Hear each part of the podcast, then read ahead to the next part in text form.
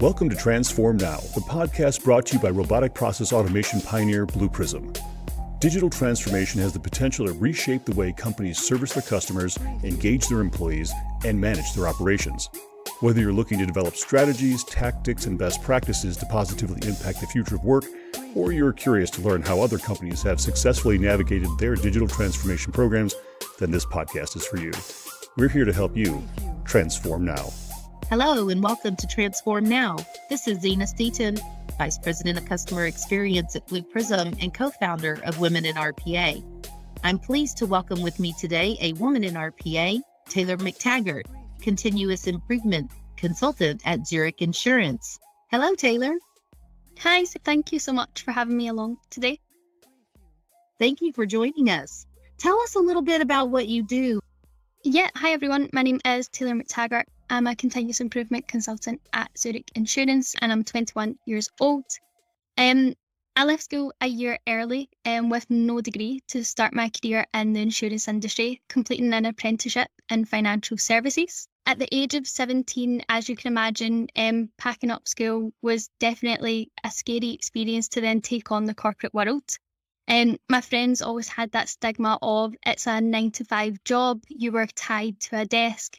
And to be honest, at the time, I didn't know what I wanted to do. But I thought, you know what, now is the right time to take a risk. And even if it doesn't go well, there'll be learnings that I can take um, into the future and it'll set me off on a good start at a young age. Being um, the youngest in the room, sat around a, a table of people with 10, 15 years experience in the industry can definitely be intimidating at first. I think for me, if there's anything that I could share with um, perhaps any younger listeners, maybe thinking of taking on a career within the corporate world is realizing at the time that you do have a voice at the table. You just need to find it. A lot of people see young age as a blocker to applying for roles or opportunities, but actually, it's such a great advantage. Being young, you can bring a fresh mindset into the business and really challenge how things have been going on for so long. Fantastic. That, might I say, is rather brave of you to jump out at 17 and, and join corporate America how have you found being able to be yourself and build your personal brand uh, at such an early age, joining a team of probably uh, individuals who were fairly older than you? Yeah, I think it probably goes back into the last point, just about being young and it not really being a blocker, but I guess when you're young, and especially like throughout my generation, having grown up with technology being used by me or around me each day, it's allowed me to upskill myself in the latest technology, and it definitely sets me apart from other generations in the workplace. But actually, using that knowledge that I have, it's also given me the opportunity to bring the older generation in the workplace along on that journey um, and get them excited about new technology and actually seeing how it can aid their day to day processes instead of being a threat. I think what's also really great um, about the work that I've had the opportunity to do is that th- this technology at first can appear frightening, but longer term, when you look at it, this technology is here to support in removing those mundane tasks that you would need to spend hours manually completing and actually giving employees of the future an opportunity to focus on what they love the most, being creative, thinking of new ideas, and really pushing the dial in terms of what we can achieve when it comes to the future of work. So, what do you think is one of the most powerful um, aspects of working in a STEM career? For me, um, personally, my favourite part of my role is just the diverse set of skills I get to apply um, on a day to day basis. Um, no day is ever the same. Each comes with its own opportunities, but on the other hand, its own challenges that you work through. Um, one day I could be facilitating workshops, um, the next I could be training up our teams on new digital tools. One aspect of my job that I do really enjoy and I'd like to touch upon is coaching. And I think coaching is really going to be a skill for the future as we start to see multi generational and cultural workforces uh, come through through the workplace, I think effective leaders of the future will need to be able to tailor their coaching to various different needs and expectations. For me, on a day to day basis, there's nothing more rewarding than supporting an individual and seeing them be successful. And I'm very fortunate enough that as part of my day to day role, definitely something I'd like to continue in the future as well. That's a really uh, great insight there. I'm curious, Taylor, did you have a technology background? Uh, were, were you studying technology in school prior to jumping into your apprenticeship at 17? No, I, I I definitely did not actually. When I was in school, I didn't even take the computing class. So all the skills that I've learned have been on the job, and that's for various different reasons. My, the company that I work for has been absolutely great in providing opportunities to upskill yourself. Um, the people that I work alongside on a daily basis are some of the most knowledgeable people that I know. So naturally, by working alongside them, you absorb a lot of what they know. And there's a lot of stuff out there that you can do in your own time, whether that's through things like apprenticeships or online learning courses where you can actually go on and you can upskill yourself on them. So don't have a background in technology, but that doesn't mean that should limit you from going for those opportunities that will give you exposure to being able to do so. In your early career, now I think um, 17, you mentioned at the beginning you were 21, so three, four years now into your career. Have you ever been so discouraged that you wanted to give up? So, in terms of like setbacks that I've had throughout the career, there's definitely been points there where I've had to learn from my failures. I guess for me, the biggest thing that I could say to anyone that has went through a period in the past where they found it really difficult and they didn't know if they were going to get through it or they've just felt like thrown in the towel and given up is that making mistakes and going through difficult times is just a part of the bigger journey. Um, if there's anything that I can say, I've definitely had my my fair share of experiences where I just wanted to scream into a pillow. But honestly, the best thing that you could do is just be open and, and talk to people about what it is that you're going through. And also remember not to be too hard on yourself. We are all human at the end of the day. We all make mistakes, but it's not about the falling down, it's, it's how you get back up. Absolutely. so, what have been uh, some techniques that you've used to gain the confidence that you have and build resiliency that you may have needed over the course of your career? So, for me, in terms of how I've I've got comfortable is just taking opportunities that maybe perhaps make you feel uncomfortable. Um, at first, I know we, sometimes we get things that hit our desk or come across um, our plate, and it's like, I really don't know if I can do this. It's really going to challenge me. Um, what I'll say is, if that's how it makes you feel, although it might be very scary, definitely take it up. You'll learn so much more about yourself, about the process, and once you've done it, there'll be the big sigh of relief at the end, but you'll definitely have learned a lot more about yourself.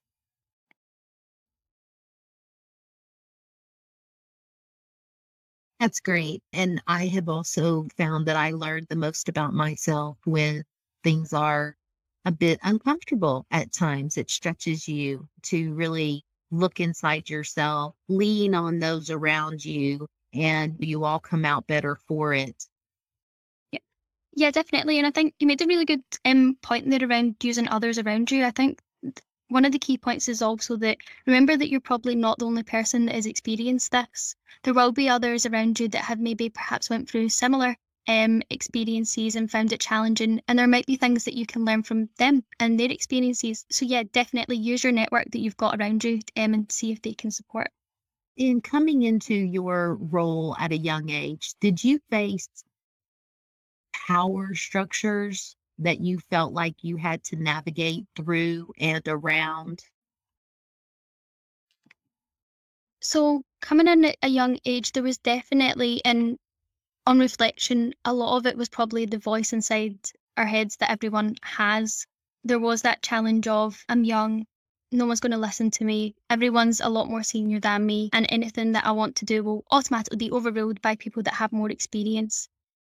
I guess the, the first point in that piece is just recognizing, as I said earlier on in the conversation, that your age isn't a barrier, it's actually an enabler. I think what you can do in those situations is just, as hard as it may be, park that voice in your head that's telling you, I can't do this because of my age, I can't do this because I don't have enough experience. And when it comes to the mindsets of other people, perhaps of those younger within the workforce, there's definitely been a shift in terms of the mindset.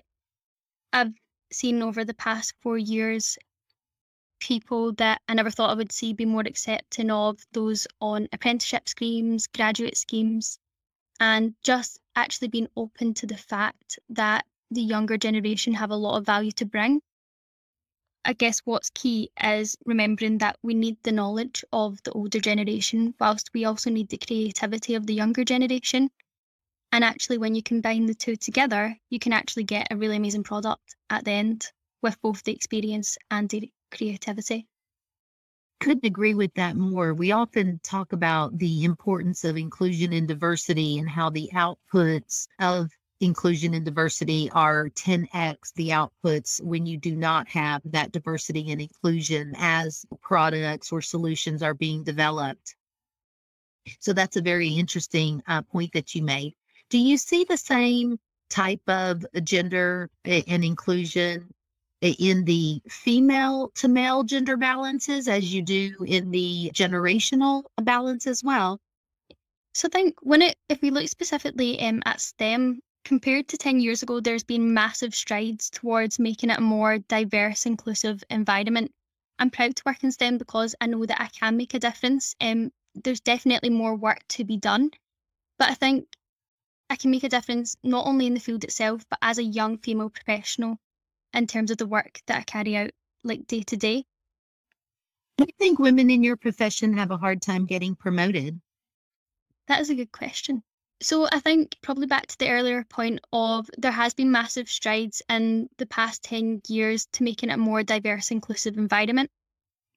I believe in today's day and age, everyone has a fair opportunity to go for the roles that they feel meets them. I did actually have some interesting insight on, or oh, sorry, I, d- I did actually see um, an interesting report that it says when uh, criteria is brought up for a role, males are more typically to go for it if they don't meet 100% of the criteria, compared to women will also always try and hit that 100%. And reflecting on that, when it personally, when it came to applying for roles in the past, I've definitely been one of those that have looked to tick every single box instead of realizing actually if I can provide 60% of this criteria, I'm still a, a perfect candidate for the role we are our own worst enemies when it comes to things like that, Taylor.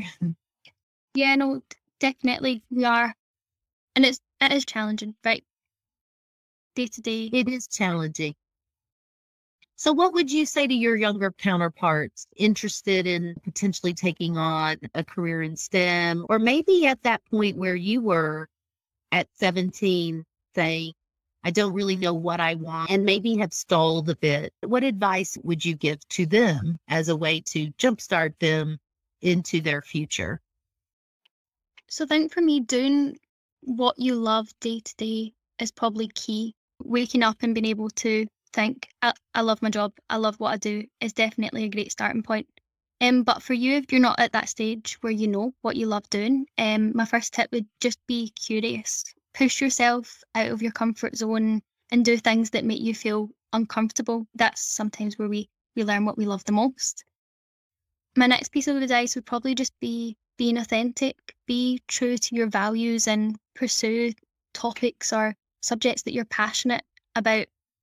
And just really make the most of each opportunity and recognize that making mistakes along the way is part of the journey. When you do make those mistakes, don't be too hard on yourself, right? Brush yourself down, learn from it, and move on to the next one. I guess that would be good advice on how to encourage yourself to not give up as well. Yeah, de- definitely. Everyone has their own ways of coping. I guess for me personally, when it comes to not giving on yourself is I really like to think, what is it that I want to achieve? I remember that sometimes tackling absolute mammoth goals can be really difficult to keep the motivation up. So, what I really like to do is break it down into smaller, more achievable goals. That means over a longer period of time, you still meet the same end goal, but in terms of short term, you still have that motivation to keep on going um, because you're you're crossing off and ticking off all those quick wins. So, how do you balance your career, which has clearly taken off in the last four years, and congratulations on that, with your personal life and your personal passions. Have you found that there is such a magical thing as balance? Yeah, it's it's definitely a balance that's been tested over the past um, two years with COVID and with work becoming a bit more evasive in my personal life, with me literally recording this in my bedroom. Um, I think for me, in terms of getting the balance, you do just need to be strict with yourself and appreciate at the end of the day you come first. Um, your health matters. What what you're passionate about matters a lot more than some of the activities that you do on a day to day basis for work. When it comes to advice that I would give in terms of setting that work life balance, different things will work for different people. I'm not a morning person. So I'm not one of these people that get up and goes to the gym at, at six o'clock in the morning. I'm more I'll start my day a bit early and then in the evenings I'll go to the gym or I'll go a nice walk with some friends or I, I like a bit of retail therapy. I like going to the shops, buy nice things, but always make sure to bookend my day.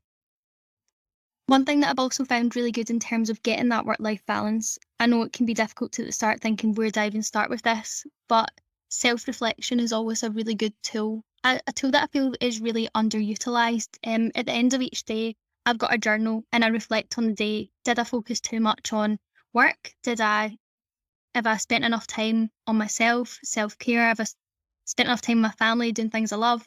Or have I been working crazy hours?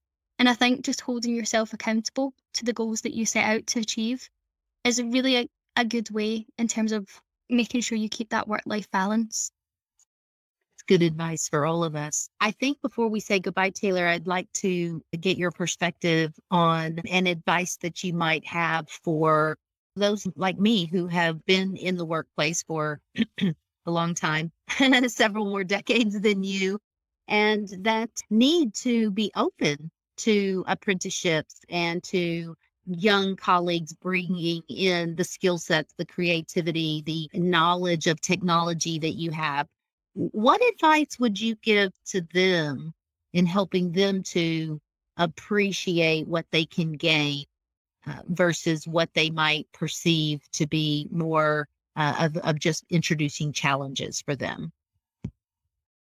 So I think for the older generations that are perhaps seeing the younger generations coming through things like grad and apprenticeship schemes, the best thing to do is just be open. I would and, and I did definitely appreciate it when I first um, joined the amount of support that I got from my older colleagues. They were always very open to hearing my thoughts. I think it's just appreciating that everyone doesn't grow up in the same generation. Everyone has an, their own set of skills that they can bring to the table. So I guess that would be my first piece in terms of being open to. I know that change can be a difficult thing for anyone that experiences it, but remember that you're you're not alone and I guess like for me, it's just having that open, honest conversation about what you can bring to the table and how we can work better in collaboration with one another. As we said earlier on, um, the, the two minds working together is greater than one, right? Absolutely. Combinatory effect. One plus one equals three, right? Anything else that you'd like to share with our listeners today, Taylor, before we say goodbye? No, on if I could just leave you with um one final motivational quote from me, it would literally be just take the risk, see what happens, and don't look back and regret it. You'll learn a lot that will benefit you in the future. Thank you. Thank you uh, for that, Taylor. That's great advice. And for all of our listeners, thank you for joining us on this edition of Transform Now. And we look forward to having you join us again. Thanks for tuning in to Transform Now. For more insightful discussions on digital transformation and more, check out our podcast channel where you'll find all of our previous episodes. To make sure you never miss an episode, subscribe to the show on your favorite podcast player. And if you like what you heard, please leave us a review. For more information about digital transformation and the future of work, check out blueprism.com to learn how Blue Prism's digital workforce is enabling enterprise transformation now.